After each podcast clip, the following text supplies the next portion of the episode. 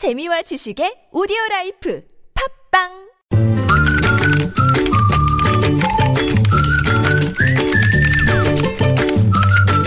뉴스보다 재밌고 뉴스보다 뜨거운 무적의 댓글 시간인데요. 자, 금요일에는 프레시안의 이명선 기자와 함께합니다. 어서 오십시오.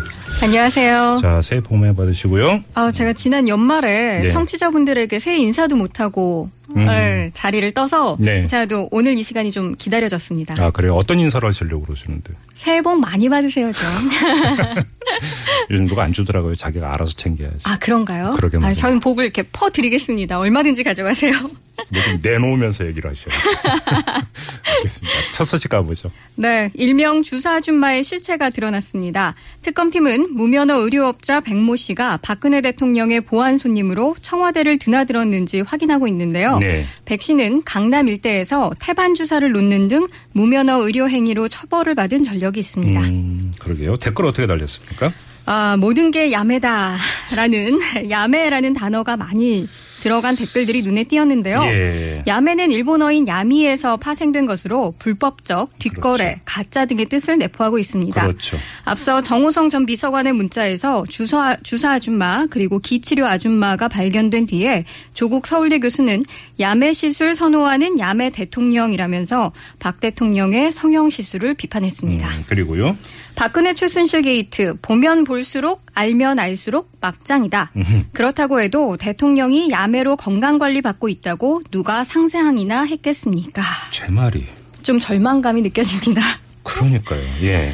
네, 또 끼리끼리 모인다는 말 뜻을 이제 알겠네요. 라고 댓글을 달아주셨는데, 네. 이 백 선생, 백 실장 이렇게 불리는 백모 씨가 최순실 씨와 연관되어 있는 것으로 나타나면서 네, 예. 이런 댓글이 달린 것 같습니다. 네. 또 전과자가 동일 범죄 행위를 하기 위해 보안 손님으로 청와대에 들락날락했다는 게 어이가 없다. 라는 댓글도 예. 있었고요. 예. 범죄자는 보안 손님이고 검찰과 국회의원은 불청객이고 국민은 빨갱이고 자신은 죄가 없다는 대통령. 이렇게 정치적 이념이 확고한 대통령이 계속 그 자리에 있어야 합니까? 라는 우문 현답 댓글도 있었습니다. 네. 창피하다, 부끄럽고 또 부끄럽다, 투표 잘 합시다.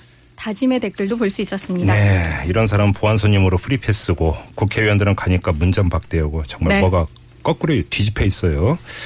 알겠습니다. 자, 다음 소식으로 가죠. 가습기 살균제 사망 사건 약 5년 만에 옥시 관계자들의 법적 책임이 인정됐습니다. 네. 반면 외국인인 존 리 전 옥시 레킷벤키저 코리아 전 대표는 객관적 증거 부족 등의 이유로 무죄가 선고됐는데요. 네네. 지난해 11월까지 환경부에 신고된 가습기 살균제 피해자는 5,226명, 사망자는 1,092명입니다. 안방에 이제 그 세월호 참사로 불리는 사건 아니겠습니까? 그렇습니다. 네, 댓글 어떻게 달렸어요? 일단 사법부 또 법과 관련된 굉장히 화난 댓글들이 많이 눈에 띄었습니다. 네. 법은 있는 자에게는 한없이 관대하고 없는 자에게는 잔인하다. 대한민국은 유전무죄, 무전유죄 사회다. 또 대한민국 사법부 있는 자에게만 천사다. 음흠. 누구를 위해 존재하는 법입니까? 음. 이런 한탄 댓글 많이 볼 수 있었고요. 예. 대단한 판결입니다. 외국인이라고 무죄 석방하라고 세금 낸 거 아닌데 내가 이러려고 세금 냈나 자괴감이 듭니다. 네. 이번에도 박근혜 대통령의 유행어는 빠지지 않았습니다. 네. 사법부가 이 모양이니 최순실 씨 눈에는 어떻게 보였는지 알만하다. 네. 그런가 하면 징역 7년형을 받은 신현우 전 대표도 법정형이 가장 높은 사기죄는 무죄랍니다. 음. 종신형도 부족한 마당에. 네. 그러니까 사실상 법적 책임을 져야 하는 부분에 있어서는 무죄 판결이 난 셈이죠. 음, 음. 그런가 하면 로펌의 승리 이렇게 단문으로 댓글을 달아주신 분도 있는데 예. 옥시 측 법률 대리인은 국내 최대 로펌 회사로 알려진 김앤장이죠. 어, 그렇군요. 네. 우리 가족 내 자식의 문제라고 생각하면 저렇게 판결 못합니다. 음. 당한 사람만 억울합니다. 네. 네 그리고 한마디의 댓글이 있었습니다. 음. 대한민국의 민낯이다. 그러게요. 피해자 가족들이 이 판결을 어떻게 받아들이겠어요, 정말로.